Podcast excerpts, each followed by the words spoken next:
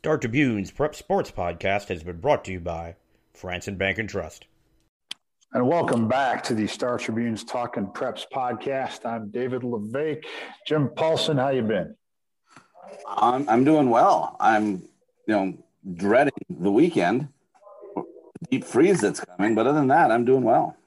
Yeah, winter's here. There's no doubt about it. But so, you know, there's some good news on the winter front. We'll start with the winter state tournaments. Uh, we've known, if you follow the Star Tribune's coverage, you've been aware for a few weeks that the high school league has been was planning to to uh, offer the dates for state tournaments that they confirmed at Thursday's board of directors meeting, uh, and that takes us anywhere from I think the middle-ish part of March for alpine and Nordic skiing, all the way through to the middle portion of April or, or first full week of April for the conclusion of, of boys and girls basketball.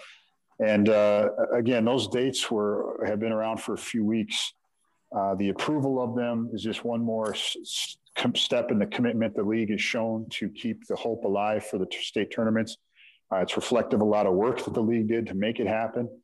Uh, now we just have to, you know, hope that the wheels don't come off and that you know we have uh, COVID numbers that spike and, and that we have to shut things down or pause things. But it was a, it was I think a nice uh, another official step to take uh, yesterday to say, you know what, as far as stuff we can control, we consider this game on, and uh, here we go. You know, the thing that I thought stood out to me was that while they had the formats are changing a little bit, particularly in sports with uh, individual elements, um, as they as they should if they have to they didn't change all that much to be unrecognizable and they tried to make sure that every sport got its proper due and that the things that we are used to there's still going to be an element. I mean i look at wrestling for example where you're not going to have it all at the uh, Xcel Energy Center again. They're probably going to have each individual class at a separate high school. Um, and then the individuals will be um, just eight per you know, weight class rather than 16 as had been in the past. So there's a little, a few, a, a few fewer wrestlers will actually qualify, but it didn't change the tournament drastically, and it's still going to be satisfying tournament. Um, not many state champion wrestlers come out of a section as a second place or a runner up. It happens, but not often. So it's they're still going to keep the integrity of the tournaments in in many ways, and I think that's one of the most important things that came out of this. And it wasn't, they didn't adapt these and make them unrecognizable. That's a good point. Wrestling, as you mentioned, won't be at the Xcel Energy Center. Gymnastics has moved from has now has it been Roy Wilkins at U of M? Which which was the latest location? Well, it's been U of M up until last year. Okay. Back to Roy Wilkins because there's a conflict with the U wrestling team. Got it. Okay. But this year it's going to where? where? Where's it going? Champlin Park. Champlin Park. Champlin Park. Yep. So that that'll be a change there. Uh, dance team is is normally I think at Target Center. They will be at Edina High School. Um, so you have those venues, but then and then basketball is the other one that stands out because the quarterfinal rounds for boys and girls will be played at uh, regional sites around the state. Those could be high schools. They could be possibly small colleges. Uh, so those those are the biggest changes from a venue standpoint. Otherwise, the Xcel Energy Center for hockey, the Target Center for semifinals and finals basketball, the Aquatic Center for swimming and diving at the University of Minnesota, those are still in play. Uh, so, I, and I think you make a very good uh, some some you know, point that summarizes it. The integrity of these tournaments has remained intact, and that's a good thing. You know, that doesn't mean that you're going to be able to go see them because I think that at this at last glance, unless something changes, the uh, admission of fans is going to be limited. Um, 150 indoors, which you know is is a drop in the bucket in cavernous places like Target Center and the X. Um, but they'll all be televised. Be able to see the games, and and that's a good thing as well. So uh, unless something changes, it'll be tournaments like we've been watching all sports with no fans. But I think for most kids, I think they can accept that if they have a chance to play. Anything's better than just canceling the tournament like they did last year. You know, right on the precipice in the girls' basketball tournament, right on the precipice of actually determining a ch- champion, and then just pulling the rug out from under them. So uh, I think everybody's pretty satisfied and pretty glad that we're going to have these opportunities. And I think you brought up a really good point. That is, as long as teams and athletes and families and everybody else stays diligent and doesn't relax and you know contribute to a, a possible spreading event, um, because that's the one thing that could derail all this is if COVID numbers begin to rise again and they have to uh, change gears.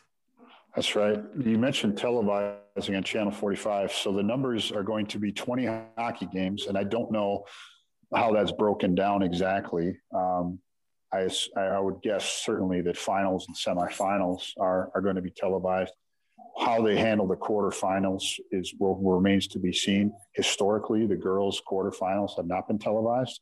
We'll see if that's different. Uh, the girls' quarterfinals will be played um, on, on a two day over a two day period the week before the semifinals and and finals for girls. The boys will be all one week, um, and there'll be 24 basketball games that will be televised on Channel 45. Again, I, I'll, I'll I'll assume that the two days of championships and then the semifinals, and then we'll see what happens after that. Um, but it's uh, but it, but there'll be live streams for the rest. Our, our friends at Prep Spotlight TV, they, they've already been you know doing really uh, a great job of of getting out there and bringing these events to people.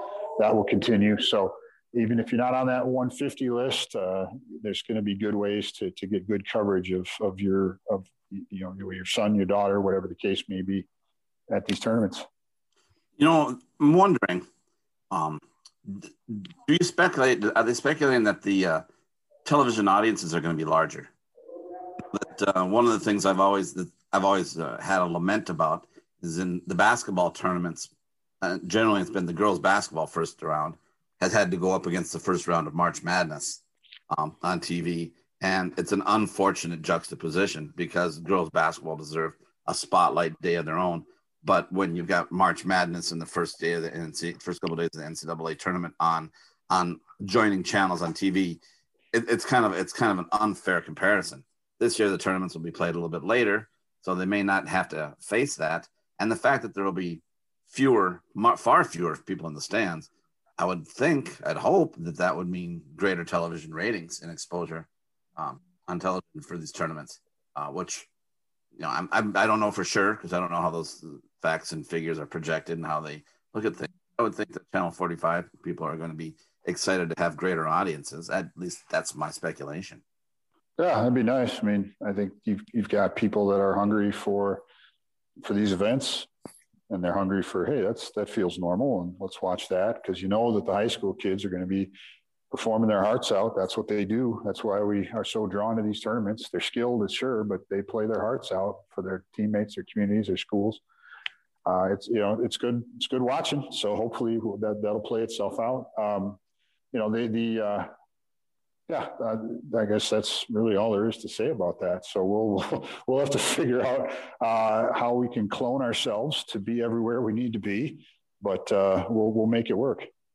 Have you been gauging response from anybody? I mean, when you heard the high school league make these announcements, did did we detect a giant for people saying that we got a chance to have our state tournaments back because let's face it, back in uh, um, August and September, uh, I I was under the belief that the way the high school league was was operating and the way things were going that we weren't going to have winter sports, winter state tournaments. Uh, yeah. So now you know we have a big sigh of relief from the state of Minnesota, particularly in the two winter tournaments that are the cornerstones of uh, Minnesota high school sports, the hockey tournament, of course, and the basketball tournament. I, think, I think it's it's a sigh of relief that the high school league um, dedicated itself to uh, making sure that we still do have a state tournament. We still do have more than simply culmination events because it, it lends um, integrity and and importance to the season. And without it, just culmination events, the season seems kind of insignificant. Uh, so I, I, think that's important to have these season-ending state tournaments. Well, I was calling around to coaches for reaction, and one of them was Tracy Cassano, Minnetonka girls hockey, and she said, "This this just means our season matters." And I thought that was a very succinct way to summarize what this means. And uh, Absolutely. I'm looking forward to it. Uh, I'm also looking forward to hearing more about uh, one of your stories that was uh, written in, in, Wednesday's paper um, from the world of Roseville basketball, and it's just a, a wonderful story. Uh, certainly, the basketball is is part of it, but a, a great family journey, and uh, I'd, I'd, love to have you shed light on it. Yeah, I wrote about uh, um, Tamia Ugas, who's six three. I, she she she's listed as six three. I think she might be six foot four. Uh, post player for Roseville, who uh, got a college scholarship, signed it in November to LSU. Um, and she had a, a, journey. Her mother was a first generation Somali immigrant. Um, her mother got married young and divorced young with two kids, and tried was was raising two children on her own, and determined to do it without the help of public assistance.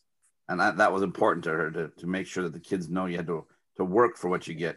But mom had to work so often that the kids were often left alone. And she had went from apartment to apartment to apartment. They moved plenty of times. Ugas uh, found refuge in basketball, going out and playing on the basketball court behind one of their apartments, going out and playing with the dudes, she said. that was pretty hilarious because she's a pretty retiring, very humble, very sensible uh, young lady. Um, and she found she's uh, uh, has a lot of people have kind of helped her along the way. Um, one of the people that helped her, Grant McGinnis, who's uh, Mr. Girls Basketball in the state, introduced her to the Prylu family, who helped coach inner city girls basketball for 20 years. And Lori and Steve Prylu and their daughter Dee um, kind of became a second family to, to me. And they helped her with everything that she wasn't getting help with because her mother was so busy with her grades, with her basketball skills, with development, with her discipline, everything. And she became, they became her second family.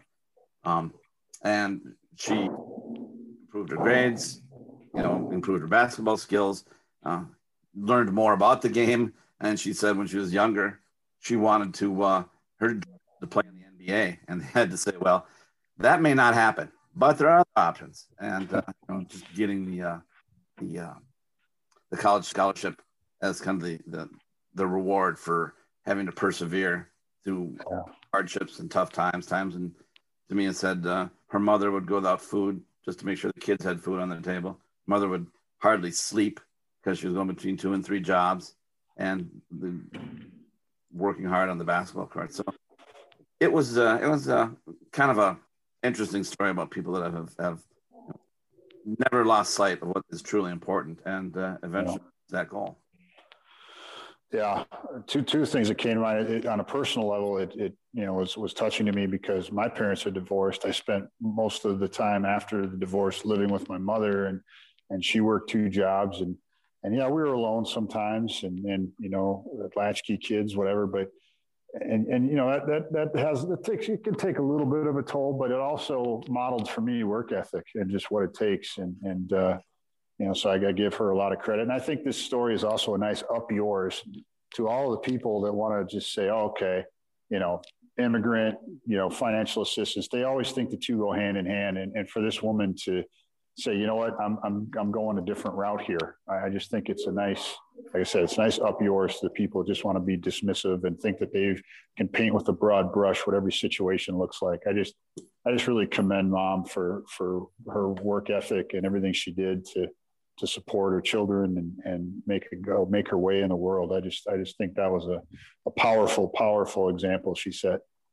I agree with you. And uh, uh they was talked about um, the fact that they're Muslim, and uh, I said that that her faith is important to her, but she's not outwardly demonstrative of it. I mean, she dresses in a, um, a style of Western culture that she doesn't wear the uh, the complete covering with the uh, headgear, the, uh, the hijab and her mom was fine with it. And her mom said that uh, uh, her philosophy, which also agreed is part of being respectful and of, of everyone's point of view, and she taught her that, was that uh, teach uh, their God says teach them about me and then let them come to me. And she said that when she was younger, she hijab, the headgear, because she was afraid of her parents, not because of God. And she recognized that. And she she told Tamia that she doesn't have to wear that.